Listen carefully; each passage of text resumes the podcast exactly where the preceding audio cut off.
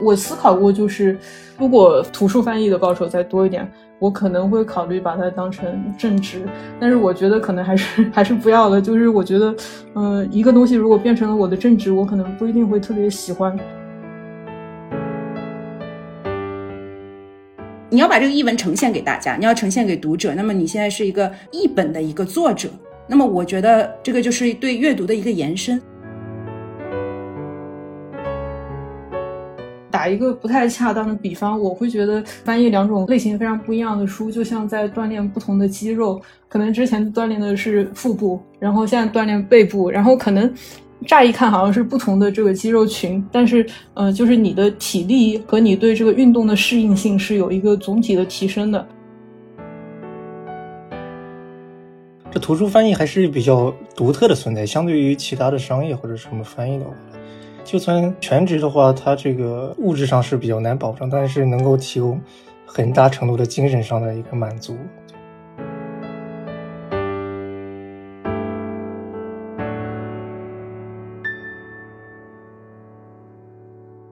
大家好，欢迎来到本期的 Talk 三联，我是首届行读图书奖的项目执行蒲光子。啊，我呢还有另外一重身份，是隔壁这个一档播客节目《行读吧》的主播之一。今天也是来客串一下主持，所以回到这个 Talk 三联的主场上，其实，嗯，Talk 三联每一期的节目都是去结合当期的一个杂志封面。然后来邀请周刊的记者和不同领域的专家去聊一聊比较值得关注的话题，也希望能给大家提供一些不同的视角吧。那么咱们这一期的杂志封面，其实本来应该由记者孙若曦，她也是行读图书奖的统筹来做这个主持。不过遗憾的是吧，这个在夏天的尾巴上，若曦率先赶上了第一波感冒的浪潮，所以就没能来录制。那我也是来代班主持。所以在请出今天几位嘉宾之前，我还是想先跟大家介绍一下本期杂志的这个封面。熟悉三联的读者应该对夏日阅读都不是陌生的。然后不同于往年呢，本次的夏日阅读的这个专刊其实是围绕着刚刚揭晓的首届行读图书奖来制作的。我们这一期的封面就叫《夏日阅读行读图书奖发现现在》，发现现在是我们首届行读图书奖的一个核心理念。嗯，那这一期杂志具体的内容，其实除了对六本获奖图书的作者以及译者的一个采访，还有的就是对四位终审评委以及为我们设计行读图书奖奖杯的艺术家徐斌的一个专访。那今天和我来连线的，就是三本外文译界获奖作品的译者，他们分别是呃技术大全的译者毛蕊、瓜亚基印第安人编年史的译者陆龟野和现代性极其不满的译者朱晨拓。那这也是要跟大家提示一下，这一次播客我们是线上录制，原因是我们四个人跨了十二个时区，所以要打招呼的话，恐怕得说这个早安、午安和晚安吧。那咱们先请比我晚十二个小时的陆龟野来跟大家打个招呼，自我介绍一下。嗯，大家好，我叫陆龟野，是瓜亚基印第安人编年史的译者，然后我现在人在北美，所以现在跟大家差了十二个小时。我是学文学的，大家好，呃，我是毛蕊，我是斯坦尼斯瓦夫莱姆的这本技术大全的三位译者之一，嗯，我是北京外国语大学毕业的，就是学波兰语的，然后现在是在上海外国语大学俄欧亚学院担任波兰语专业的教师，我现在是跟北京时间差六个小时，我现在在波兰的克拉科夫，嗯，好，那最后是。有跟我有两个小时的飞行距离的朱晨拓，在上海是吧？啊，对，我在上海。嗯，呃，大家好，我是朱晨拓，是现代性极其不满的译者。呃，我本科是毕业于复旦大学，然后硕士毕业于哥伦比亚，都是读的是政治学专业。但是目前呃是在从事一份和政治学没有什么关系的工作，在金融机构中台的一个岗位。也很高兴这次能够获奖，然后获奖以后能够有这么一个机会和其他两位译者一起做这么一个交流了。那咱们还是回到这次行读图书奖的评选上吧。呃，其实最终是在三个类别里面各自选出了中文原创和外文译介的一本图书作为最终的获奖者嘛。所以思想、文学、新知三个类别分别对应的就是现代性及其不满、技术大全和挂压机。所以首先还是想请三位就是针对这三本书的翻译来聊一聊背后的故事。在这儿我也是先做一点点这个前情提要吧。如果没有关注八二零那场直播的朋友，可能不太知道，就是因为我们当时的评选结果并不是提前知道的，所以现场连线几位获奖者的时候，我觉得彼此应该说都还是挺惊喜的。啊，对于现场的评委来说，其实一方面是惊叹于几位译者的年轻啊，虽然你们几位好像都不愿意承认，都觉得自己已经老大不小了，但是借助咱们这个直播的屏幕，其实还是让大家看到比较年轻、比较鲜活的面孔。另外一点让大家记忆比较深刻的就是，大家其实都是在兼职或者说跨界在做翻译，所以是怎么走上这个翻译之路的？或者说不能叫翻译之路，是怎么接下这个第一单的呢？啊，想请几位先聊聊这个，要不然朱晨拓先说，因为你已经跨界了，是吧？对对对，那我还是我先简单介绍一下吧。嗯，这翻译的话，其实是我在毕业以后接的，我是一七年春季学期结束的嘛，然后从哥大毕业了以后，然后回国找工作，刚好是一七年到一八年入职期间嘛，这段时间刚好有空，然后当时是在豆瓣上面这个看到有一个编辑。在找一本政治思想史的书的翻译，而且比较巧，这本书正好是我当时在各大的一个课程上面读到过的书，而且也是本专业的书。然后我说这个机会蛮巧的，而且正好有时间，所以就接下来这个翻译。翻译的时间大概是从一七年年底一直到一八年十月或者十一月的时候结束的翻译。这期间的话，就是我一边找工作，一边参加校招，一边进行翻译。然后翻译的后半程的话，其实我已经入职了。然后那个时候还是蛮有意思的，就是我一边是在可能作为最终的一些翻译的收尾工作，包括要查一些文献啊，还有做一些检查呀。另一边的话，我当时是在第一份工作是在银行嘛，然后银行的校招以后是要轮岗的。然后我当时就可能白天我就在柜面，然后在现金柜台里面就隔着厚厚的防弹玻璃，然后给来柜台办业务的老人或者是退休的家人，这个给他们存取钱，或者是查银行卡挣了多少钱。可能下了班，然后我就在自己的宿舍或者说在自己的房间里面开始查什么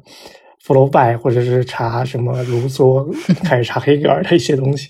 对，所以说还是蛮有。蛮现代性的，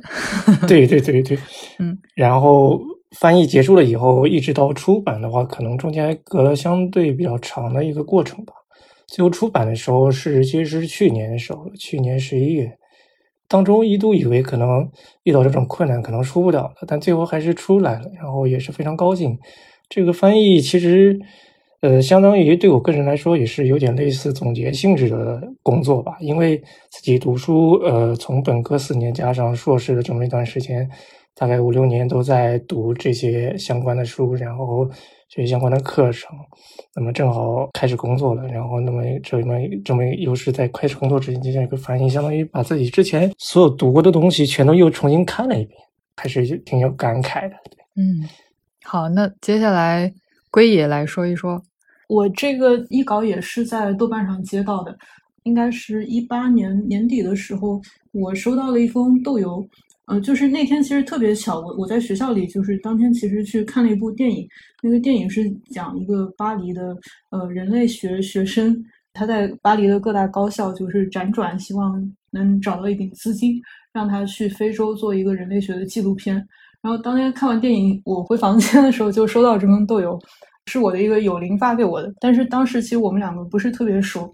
嗯，然后他就他就自我介绍说他是一个编辑，然后现在手头有这样一本呃人类学的书，呃，想问我愿不愿意接这个翻译。然后我我当天觉得特别巧嘛，我也对人类学就一直很有兴趣，所以就开始看起来了。呃，而且这个书它的英译译者是保罗奥斯特，那奥斯特我也挺熟的，而且呃还有一个挺巧的就是，其实我跟奥斯特生日是同一天。我就觉得可能 可能跟这个书还挺有缘分的。然后我其实很快就看完了，可能一个星期就看完了。然后当时就非常喜欢。我可能看到第二章吧，就是这个书大概一共九章。我看到第二章，我就觉得，嗯，呃，这么好的书应该要翻译出来。呃，然后我就跟编辑回复说我想接，然后我也做了一个示意，嗯，那通过了以后就开始翻了。具体翻译过程初稿应该是从一九年的一月翻到了十月左右。嗯，因为我在念博士嘛，就基本上每天是呃吃完晚饭之后开始做这个翻译，可能每天做个两三个小时这样，因为白天可能要上课什么的。嗯，但当时的话就是尽量保证每天都是同一个时间段来做这个翻译。嗯，然后一九年十月交了初稿之后，收到样章大概是二一年初这样。嗯，但是拿到样章之后，我其实自己通读一遍觉得不是很满意，所以其实当时大修了一遍。然后这边修改花了大概五个月的时间，就感觉给出版社添了很多麻烦。后来又写后记，又脱稿，因为就写不太出来。呃，然后这个书最后出出来大概是二一年的十月这样。嗯，这是翻译的大概的过程。毛蕊翻译的这个技术大全是跟他们两个不太一样的经历了，是吧？因为是呃最后一章的一个翻译。对的，我的经历跟两位不太一样，是因为呃，刚才我说了，我是技术大全的译者之一，因为我得到的是其中的章节以及前言和后续的，呃，因为是这样的，这几章呢只有波兰语版本的。我收到的时候是因为哦，我也不是豆瓣上收到的，是因为我之前翻译的也是莱姆的一本书出了之后，被这个理想国的箱子编辑看到了，然后他去联系了我前一本书的编辑，然后找到我的。其实我当时翻完前面一本书的时候，我就说过，我说我不会再翻译莱姆的书了，因为真的太难了。整个翻的过程，呃，怎么说呢？就是心情跌宕起伏吧，就像坐过山车一样。但是我当时还是挺挺开心的，因为当时找到我的时候说只有波兰语写的，没有英语翻的，英语版是没有收录这个这几个章节和前言后续的。所以我当时也是怎么说呢？就脑子一热，说好，那我接了。可能是因为我还跟两位不太一样，就是我接到这本书，从我接到翻译到它出版，其实经历的时间还挺短的。因为我拿到的时候，其实前面两位译者已经把大部分都翻好了，就是大部分的英语版翻过来的已经翻好了。然后，呃，我刚好是六月底吧接到的，二零二一年六月底。然后我接下来就有了暑假这个时间，所以是利用暑假的时间。当时答应好了是九月初交稿，这样的话可以赶上就是整个他们这个出版进度。其实我也是还觉得挺不好意思，因为我也是拖稿了，一直拖到了十月中旬或者还是十月底的时候，整个还是拖的时间比较长的。因为这本书很厚，它大概有七百页吧，我记得中文版应该有七百页。呃，我的就是大概一百多页这样子，我的份额占到五分之一是这样一个情况。嗯。对，那其实听了大家的这个分享，我觉得是不是有一个共性是，好像最初的这个翻译的邀约都是一件被找上门的事儿，是不是？那就是就你们个人的这种意愿来讲，呃，会觉得把翻译作为一项工作，到底是一种什么样的体验？我感觉我翻译我还蛮喜欢这种工作状态的，就是说，嗯，相当于你在自己的本职工作之外有另外一份工作。可以，你满满足你一些这个除了赚钱或者是说除了生活必须的这么一个工作以外的这么一些需求，或者说这么一些满足感吧。对，就是你刚刚提到的这种翻译带给你的一种呃满足感。其实我觉得是龟野和毛蕊在翻译的过程中肯定也是有这样同感的感受吧。就比如我，我是在想说，翻译它是不是那种传说中可以产生一种心流的那种工作呀？我觉得心流不心流很难说，因为我老是得 嗯去切出去查资料，就是可能呃我偶尔是能进入这种状态的。比方说呃我现在手头在校对的第二本书，它是一个自然文学的作品嘛。那我我记得有一天晚上翻译那个书，就是我喜欢在半夜工作，然后开着窗吹着风，呃那是一个夏天。然后当时那个书里就是写到一段，呃，那个作者在海边，就是凝望着大海，然后看着对面月亮升起，嗯，照在这个鹅卵石滩上的一个情景。就是我，我觉得我那天晚上肯定进入了心流的状态了，嗯，就是是是非常舒服的，嗯。但是平时的话不一定能做到这么好吧，就是因为经常要切出来查资料，然后可能查着查着就被带跑了，嗯，所以就是不太可控。嗯，但是呃，我觉得翻译这个事情，就对我来说，我也是在里面找到了很多的满足感的吧。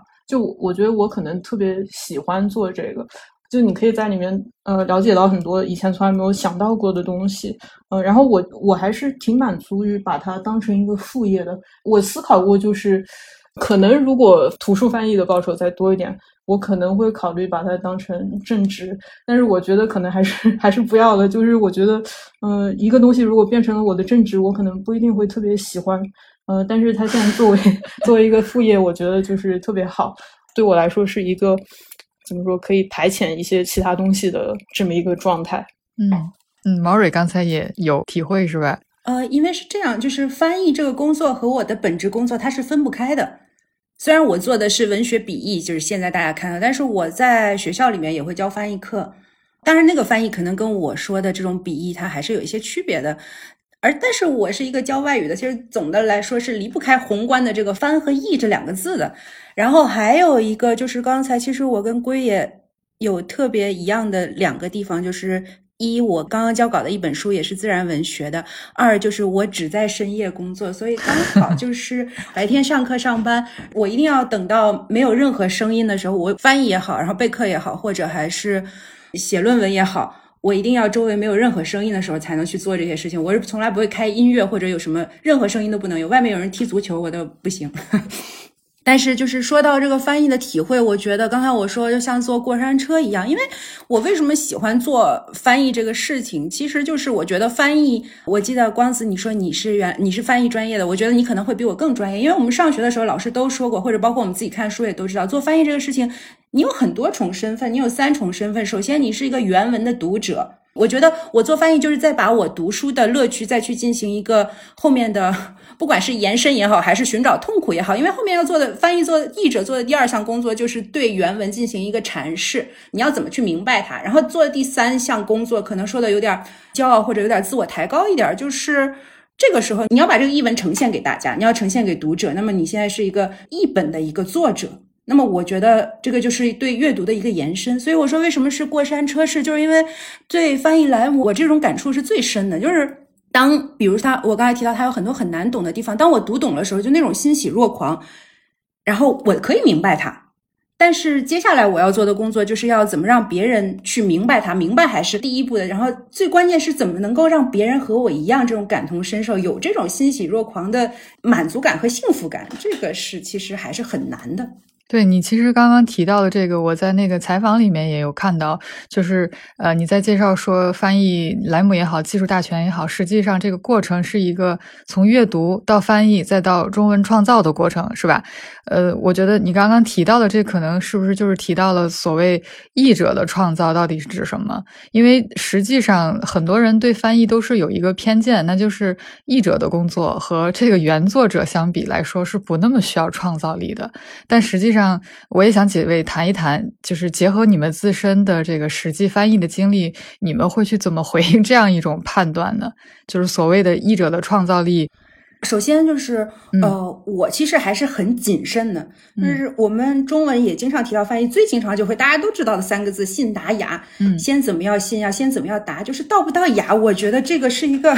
有些可遇不可求的事情了。这个雅就需要完全需要创造力。而且在这种文化就是不对等的情况下，怎么没有创造力应该是不行的。但是如果说我是对这个中文译本进行了一个重新新创造，这个我也是肯定不能承认，根本就不敢当的，因为我整个过程是非常非常小心翼翼、非常谨慎的一个过程。嗯，但是如果像我们说的通俗一点，就这种硬翻、一比一式翻或者字对字式翻，那肯定是不行的。这就是另外一个话题了。其实肯定大家也都听过，到底要不要隐身？我们译者要显露我们的身份吗？让别人知道我们吗？这个就跟你刚才问的这个问题其实是一样的，就是。我们该被重视还是不该被重视？该该把自己放在一个什么位置上？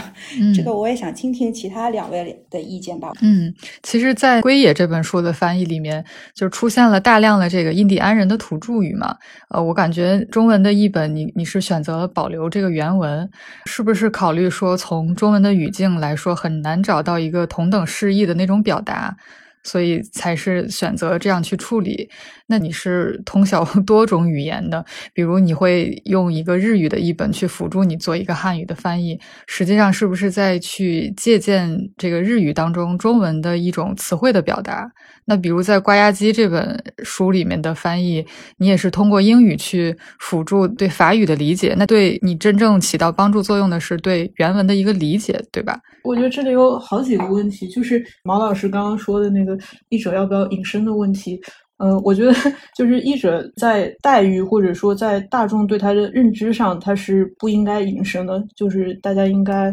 怎么说，承认译者。的这个中介者的身份，但是我希望就是至少我自己的呃想法是，作为一个译者，我希望在译文里我是能达到一个隐身状态的。那说回刚刚那个创造力的话题，就是就以前有人说最高级的想象力是不自由的，那我觉得在译者的工作里，这个最高级的创造力也是不自由的，因为你是带着这个原作的，也不能说镣铐吧，就是 你在它的原作的范围里面，你怎么样最大限度的发挥你的创造力。怎么样尽可能贴合原作去把它展现出来？呃，我觉得当你能做到这一步的时候，其实你已经达到了一种隐身。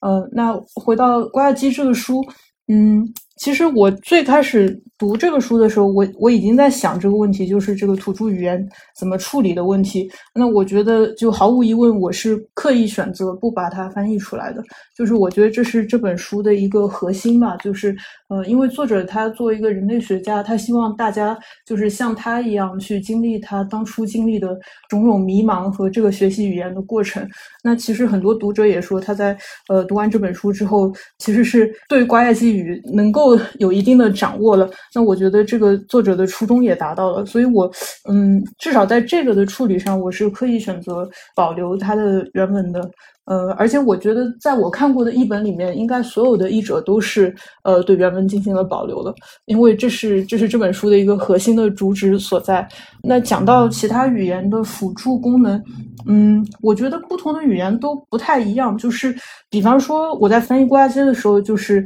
呃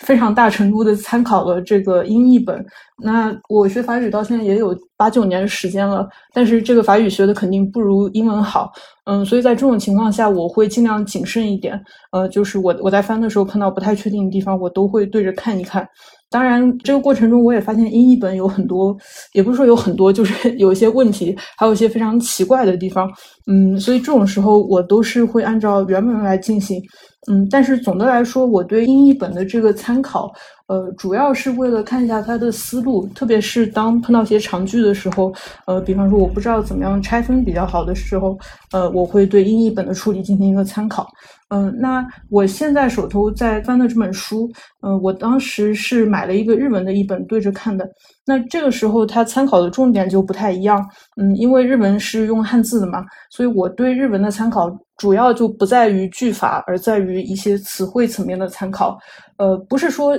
呃完全照搬日语词，呃，因为很多日语词就哪怕是汉字词，其实中文里也是不用的。但是我可能在这儿那儿看到一个汉字，它可以给我带来一些灵感。呃，我可以由此去找一些新的展现某某个词的可能性。嗯，所以我觉得不同的语言就是在参考的时候，它起到作用是不太一样的。然后，因为我觉得翻译是个特别困难的工作，所以我我会觉得译者如果能够就是尽大限度的利用其他的 不同语言的同事，就是如果我可以把他们称为同事的话，就如果可以利用呃这个大家的共同作业，嗯，来更好的完成自己的工作，呃，我觉得是一件很好的事情。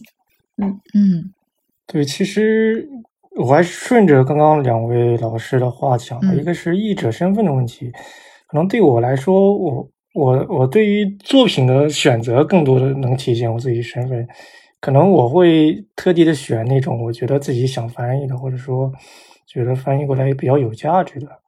这么一些书去做，可能是有时候我觉得有必要把这个相应的英文的书翻译成中文，那么来介绍给大家。或者说这本书对自己很重要，有有必要把它从英文翻译成中文，然后以加深自己的理解。作品本身的话，可能我的观点和毛老师和呃和贵比较相近吧，就是说，可能在具体翻译过程当中，还是尽量不要那么出挑，因为像我翻译的主要是以社科或者是一些偏呃哲学类的比较多嘛。它可能本身原文就比较难了，那么而且比较相对来说文学性会比较少。那么我们要做的工作更多的是在中文语境当中，把它这个作者想要表达的意思尽可能准确的表达出来，而且要准确连贯的符合中文阅读习惯的这么一个方式给它表达出来。然后我在翻译过程当中，实际上就在翻译那个现代性阶级不满的时候。倒没有借鉴很多呃法文或者是德文的材料，倒是借鉴了很多之前已经有的哲学或者社科方面的翻译。因为这本书的话还是比较呃偏学术的作品，那么它会引用很多呃以前的那么一些这个比较经典的一些作品。这些作品的话其实都是有中译的。然后我在翻译这些的时候，都会一般来说是会找到自己手头的版本，然后会找到作者引的英英译本。如果中译本有好几个的话，那么会比较一下，有些可能中译本放到，你会发现自己当初读的这些中译本，现在在看到英文再再回去读的话，可能是并不能直接拿回来把相应的英文摘下来，直接放到自己书里。那么你要重新做一个翻译工作。还有一个就是我翻译呃这本《现代性极其不满》里面，其实相当篇幅引用了很多关于文学作品的，也讨论了很多文学作品嘛。然后我也会去翻那种人民文学出版社者是文学类这个出版社的作品，然后我会发现，这个刚刚毛瑞老师也讲到了，文学作品的翻译和这个社科的翻译，还是我读下来的话，还是有相当大的区别的。对，但是如果我我带着翻译自讲史的这么一个眼光去读，会有一种不一样的体会。嗯。我本身本科是学波兰语的，但是呃，研究生其实不是学波兰语，研究生是学国际汉语教育的，其实转到偏教学方向一点了。然后博士读的也是语言学，就偏这种语言实践了。我。不是研究文学的，嗯，然后包括我的一些，包括老师啊什么，他们更多的做的是更资深的这种文学翻译家吧。我觉得我还是个新手。如果说是从波兰语翻译的话，我是非常愿意做这件事情，而且我也是非常支持，就是能有更多的呃波兰的作家被我们国内的读者读到的。因为我我就像我觉得刚才陈拓说的特别对，就是我看到一本好的书的时候，我也想跟别人分享，但是怎么能够？让大家更全面的看到，呃，这个我想去分享的内容，可能只能通过就是翻译这样一个途径。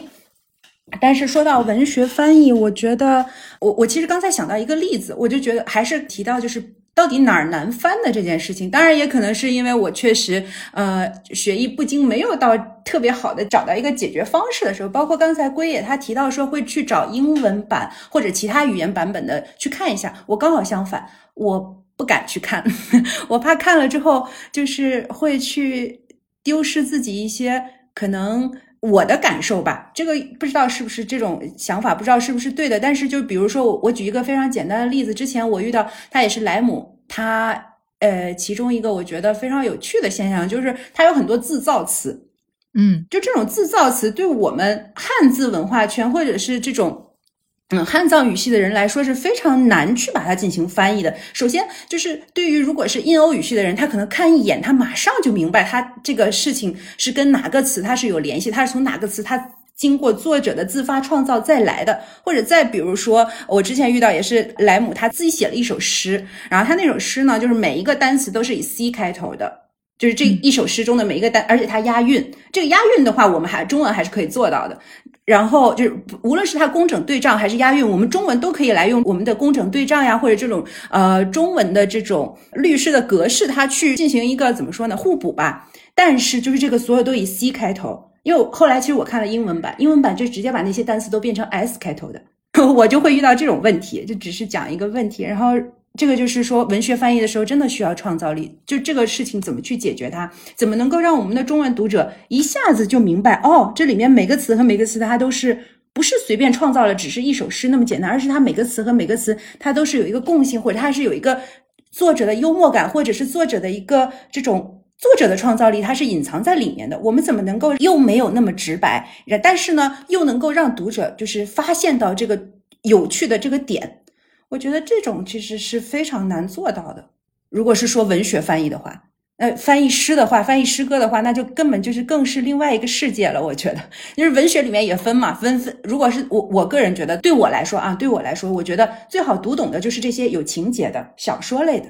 但是最难翻的可能是诗歌，我个人觉得。但是像嗯《技术大全》这本书，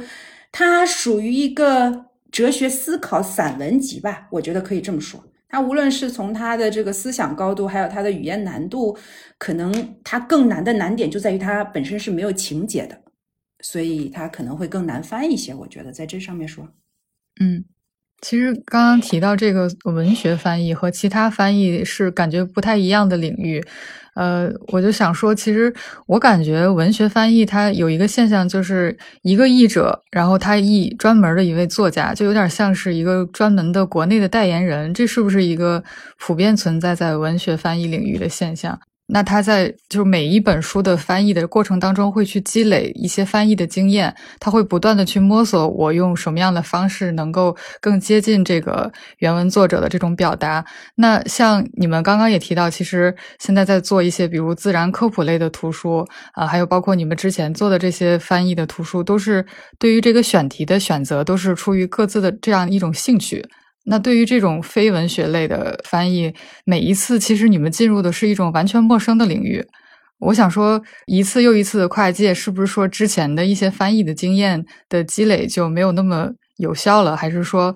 每一次都是可以给到启发，同时是一次经验上面的积累呢？如果你总是读一个人的书的话。特别是你就用同一种语言，然后总读一个人的书的话，我就会发现，甚至说话的方式都会跟这个书里面的人。假如说我在跟其他的人波兰人用波兰语交流的时候，就会有点往这个方向偏。我觉得这个就跟演员进入角色一样。嗯，是这样。老是看这个呃时代的书，包括我也会听到，比如说呃，有的人说呃，比如说谁谁谁就说外语有一种哪个作家的风格，我觉得肯定跟这个读书它是有关系的，就长时间的沉浸在这个环境中。嗯，我觉得这个肯定是有关系的。嗯，我觉得这个可能是老一辈译者，就是上个世纪，呃，比方说拿编制，或者说就是是一种奢侈吧，就是一辈子能够呃非常有余裕的，就是一部作品一部作品的翻译同一个人。因为我自己的话，我其实才刚刚翻到第二本书，就是不敢说。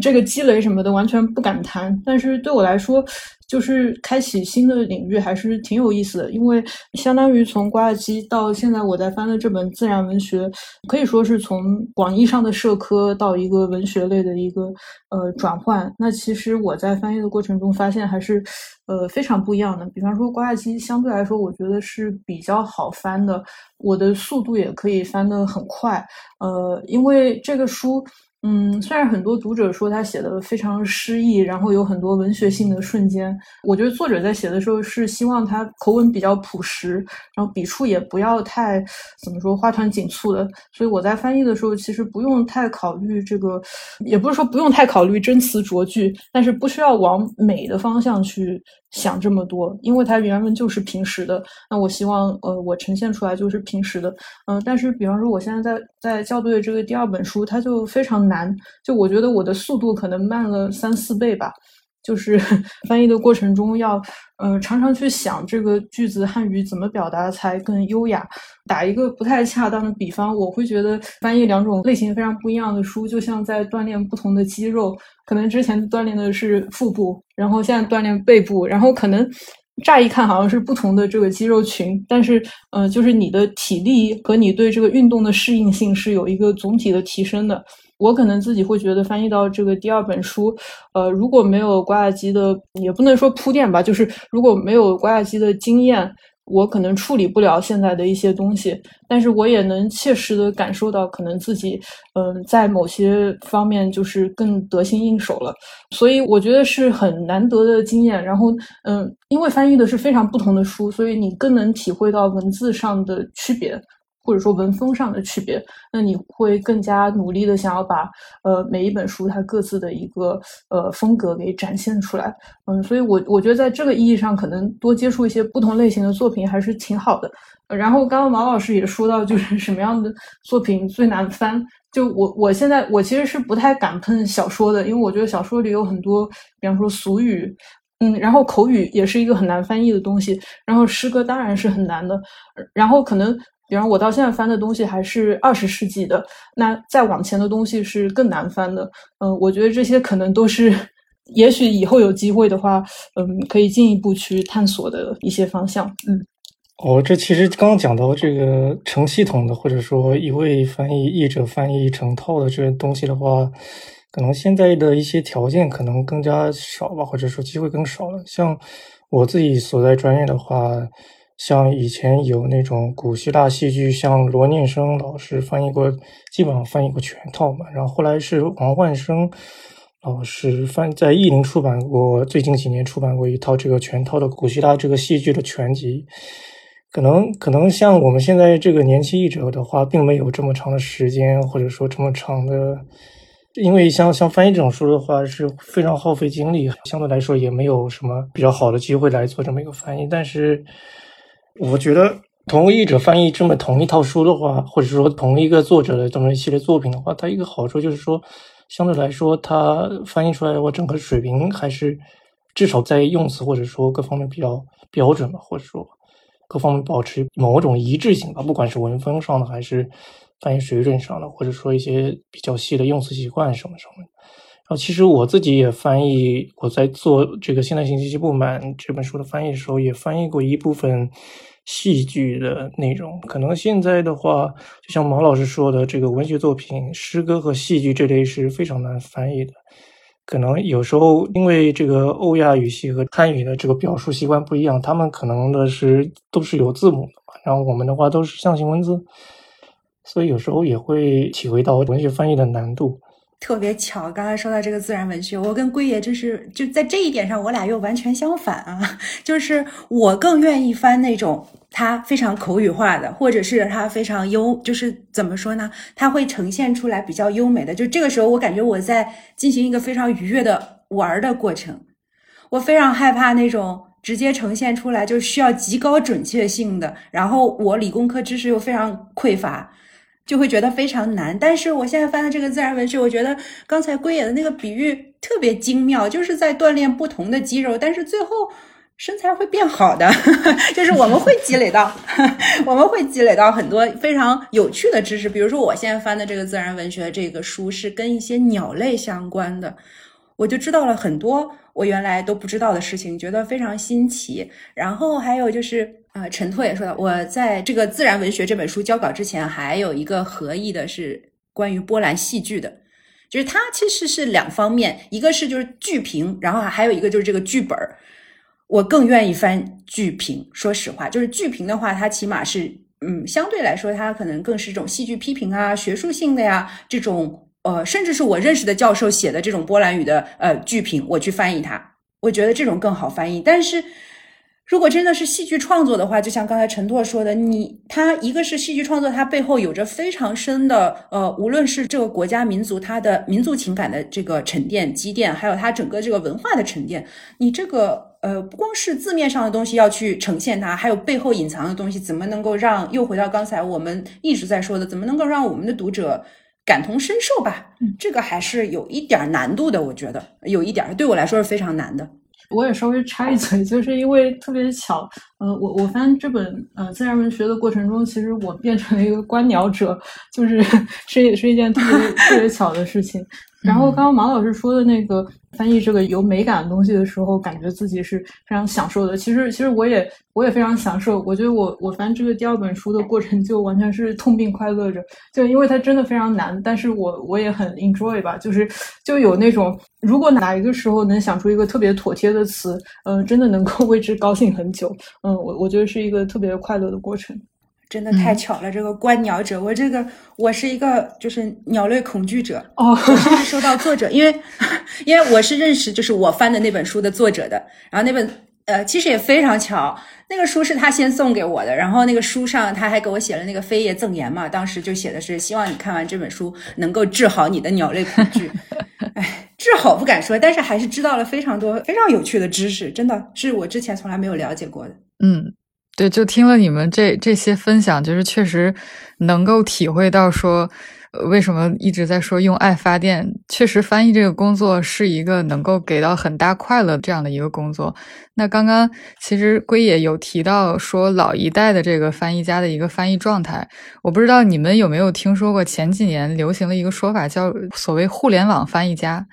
啊，是这是一个我们目前的这个翻译的现状吗？我觉得这个可能也存在的挺久了。就是我我拿我自己的例子打个比方，就是我其实以前参加过汉化组嘛。那这个完全就是和一群不认识的人在一起，呃，做翻译。但当时这个因为翻的是漫画，就是你自己一个人负责一部作品，这样，嗯，就跟大家没什么交流。但是后来我又参加了一个字幕组，然后我们这个字幕组其实人不是特别多，然后我们是在微信上面嗯联系的。那其实呃字幕组里的老师呃很多都是非常专业的，就他们也呃为出版社翻译图书，比方说呃，然后我们形式非常严格，就是。会有呃一位译者，然后会有两位校对，然后校对完了，呃组长每一期的节目他都会看，然后我们最后在组里会有个讨论，就是把每一期作品的疑难问题，嗯都列出来，呃就是组里一起商议。就我我自己在这个过程中学到了非常多，然后虽然我不知道这个是不是 你口中所谓的这个网络。网络翻译家，嗯，但我我觉得是一个很有意思的翻译形态吧，又跟嗯自己一个人就是掌控一部作品不太一样。我有一个比较类似，但并不完全一致的，就可能读本科的时候会几个同学组个小组，然后找一些英文的文章或者说英文的一些论文，如此类，然后自己觉得比较有意思，然后他们做一做翻译。因为一篇文章比较长嘛，然后可能会分分一下，然后做个翻译，然后大家凑起来看一看，然后相互交换一下。不过后来这个没坚持多久，大家就英语水平上升太快，后来就看英文了。对，但是这种像这种群组或者什么形式的话，相互交流的话，还是还是蛮有意思的。因为有时候大部分的时候，其实。翻译的话，或者说译制的话，还是相对来说一个比较孤独的工作。像那种大规模的合作的，可能是像以前可能会有字幕组啊，这种会比较多。对，其实总的来说，就是大家都会觉得说，翻译的乐趣就是在于不断的发现，然后不断的可以打开一个新世界的大门，这样的一种感觉。刚刚陈拓说的一句话，我觉得特别有意思，就是他讲他们那个小组英语水平上去了之后，就大家都不翻译，就是只看原文了。嗯，就我我觉得这个特别有意思。然后，嗯，其实这个也说到我自己对翻译这件事情的一点悖论的态度吧，就是，嗯，因为有有些人说，就是译者是最无私的，或者尤其是那些为爱发电的译者，嗯，就是因为他们自己能看得懂，就是他们自己是不需要翻译的，但是他们为了让别人看懂。而为别人做翻译，就我自己可能还在嗯试图怎么说处理这两种情绪吧。就是一方面我呃我想把它更好的翻译成中文，但是另一方面我自己作为一个读者，呃我看到一本书，比方说我看的是中译本，然后它写的很好，我就会忍不住去想看看呃它原文里是怎么写的。就是我觉得可能作为一个读者，我自己。就是还是内心会下意识的觉得，呃，它不是第一手的，我还是很想看看它第一手是怎么样的。然后可能为此我会去学更多的外语或者怎么样，嗯。但是另一方面，嗯，可能作为一个译者，我又希望我的译文能够达到一个让别人不用去看原文的这个态度。呃，我不知道其他两位有没有同感，就是我自己还在处理，就是这个嗯悖论的想法。呃，其实对于翻译的话，有一件让我非常印象深刻的事情，就是和我自己做翻译没相关，但是和翻译有关的，就是我当时在哥大上完一门课嘛，然后哥大那门课结束了以后，然后老师会请那个同学们一起简单的聚一下餐，然后大家唠一唠嗑嘛。然后当时有一个科威特的男生，就我印象很很深刻的，他说他是科威特来的，然后我说我是中国来的。然后他说：“哦，你们中国中国有个作家是莫言。”然后他说：“我读过他的小说。”我当时就感觉这个他，因为他肯定首先他我我感百分百肯定他是不懂中文的，他肯定是读的莫言的英译本或者是其译本。对，然后就我就会发现，原来某位译者做的工作，能够让一个中国人和一个科威特人在美国大学的一个课后，这个因为一个中国作家，然后能够聊起来。对，所以说，其实相相当于说，它是一个非常具体的，就体现了这个翻译的这么一个，类似于这个文化桥梁的这么一个工作。对，对我听完挺有感触的是，刚才其实咱们提到了那个，呃，包括陈拓说，呃，上学的时候，这个翻译小组，还有所谓的这个互联网上的互助的这种翻译，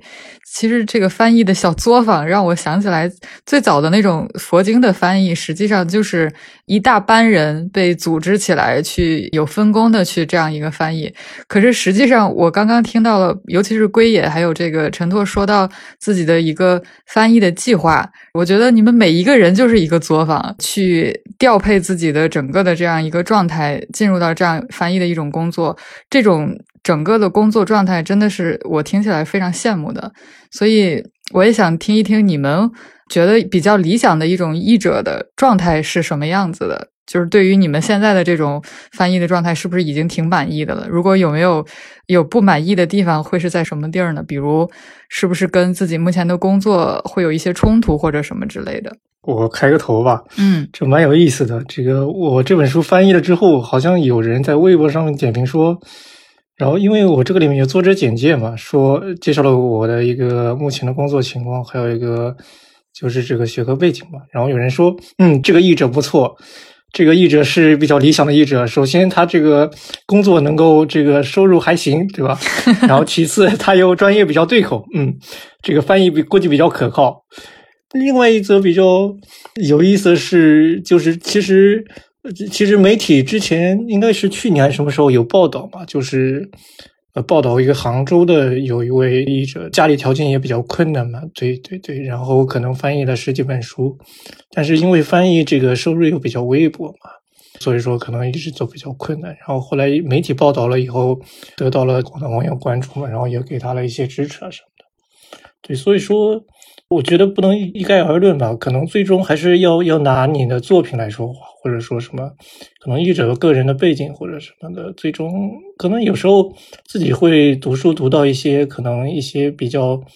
有名的人，或者说已经成名的人的这个翻译的作品，可能也并不一定就是最好吧。但相反，有时候可能名不见经传的译者，然后他的翻译反倒说，反正说是自己读下来很舒服，或者说是这样的。所以，所以说，我觉得还是看作品。另外两位呢？你们会觉得理想的一个译者的状态是什么样子的？我觉得好像就是一个是工作状态，一个是就是翻译时候的这个状态，一个是一些外部的呃外部条件嗯导致的状态，好像这两个东西就呃不完全是对等的。然后。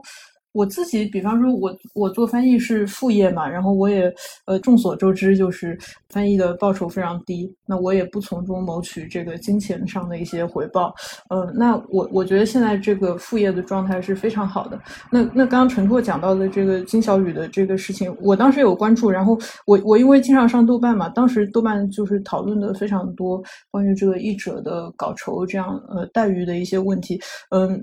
我我也会跟朋友讨论这个，就是呃，有些朋友。因为他非常热爱翻译这件事情，尤其是呃能够翻到自己喜欢的书，他会觉得是就是天天上掉下来的馅饼，所以他会不计报酬的去翻这个。然后当时豆瓣上吵架吵得非常厉害，就是有一有一派译者就觉得，呃，就是因为有你们这些为爱发电的人，所以这个译者的稿酬才呃永远都提不上去。就我其实也挺好奇大家的看法的。就我我自己好像是一个无可无不可的状态，就是我觉得我接一本书最重要的就是我要喜。欢，嗯，但是也许，呃，大家会对这个稿酬这个东西有一些不同的想法。嗯，因为我就是翻译，这肯定不是我的主要经济来源，它没有办法支撑我的。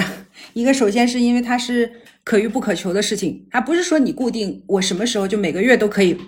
首先，它翻译它没有那么高产。一有的时候一年都翻不完一本书，难道这一年就用这个微薄的稿费去支撑生活？这个是不可能的。还有就是我有我的工作，我也喜欢我的工作。翻译就像我刚才说的，我觉得能够跟大家分享吧，能够让更多的人看到，就是这个是非常幸福的一件事情。但是说如果说译者状态，我好像没有想过去做一个全职的译者。还有就是刚才其实龟也说。会不会这个事情如果真的变成工作了，它就变成了一种就是负担，让我没有办法去 非常轻松的，或者说相对轻松的一个状态，或者相对自由的一个状态去做这件事情。呃，如果说是我最希望的理想状状态，或者我对我自己有什么不满，就是我觉得我在翻译莱姆那本书的时候，第一本也好，然后包括后面那本合译的《技术大全》也好，最大的感受就是我自己在这种理工科方面吧。呃，包括是就是在人文学科一些方面的这种缺失，在人文学科方面的一些不足，但是在理工科理工科方向完全就是空白。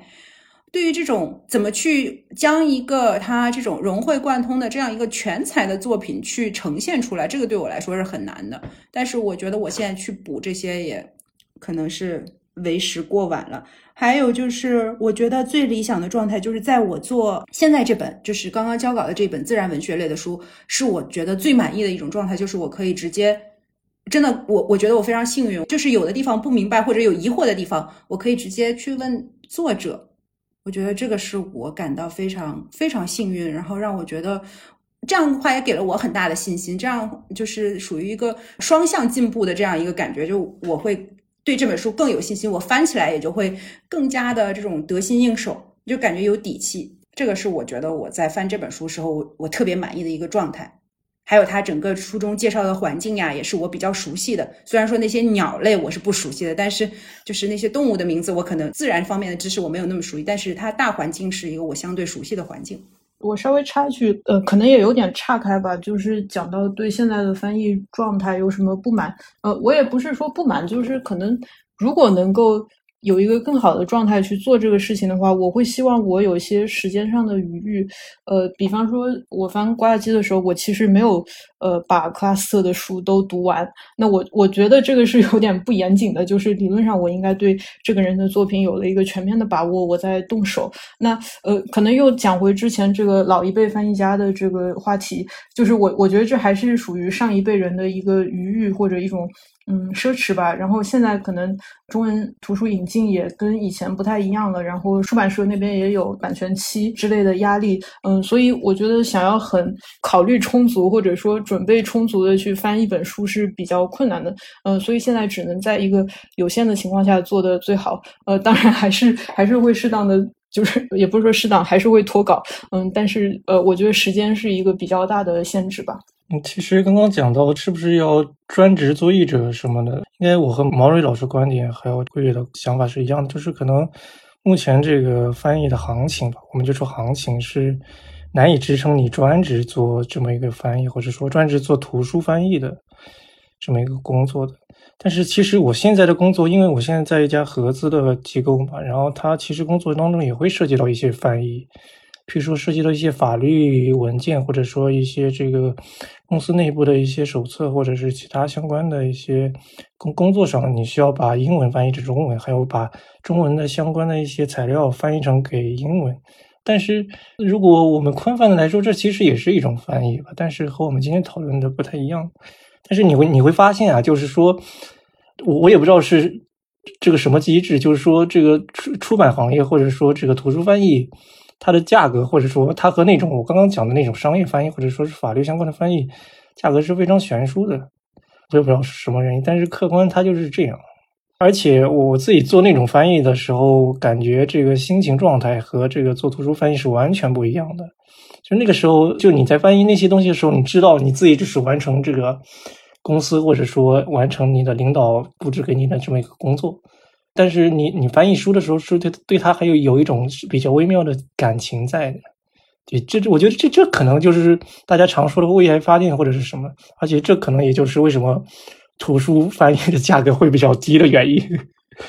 对，其实你提到这一点，那实际上还有一大部分的翻译的工作是所谓的口译和这个同声传译，就是据我的了解，这样的翻译工作其实劳务报酬还是比较高的。所以说，在这样的一个市场压力的情况下，看到确实是，呃，图书翻译的这个付出的劳动要高，可是他收到的这个回报要低。我觉得这也是所谓的现代性在里面的这样的一个状态吧。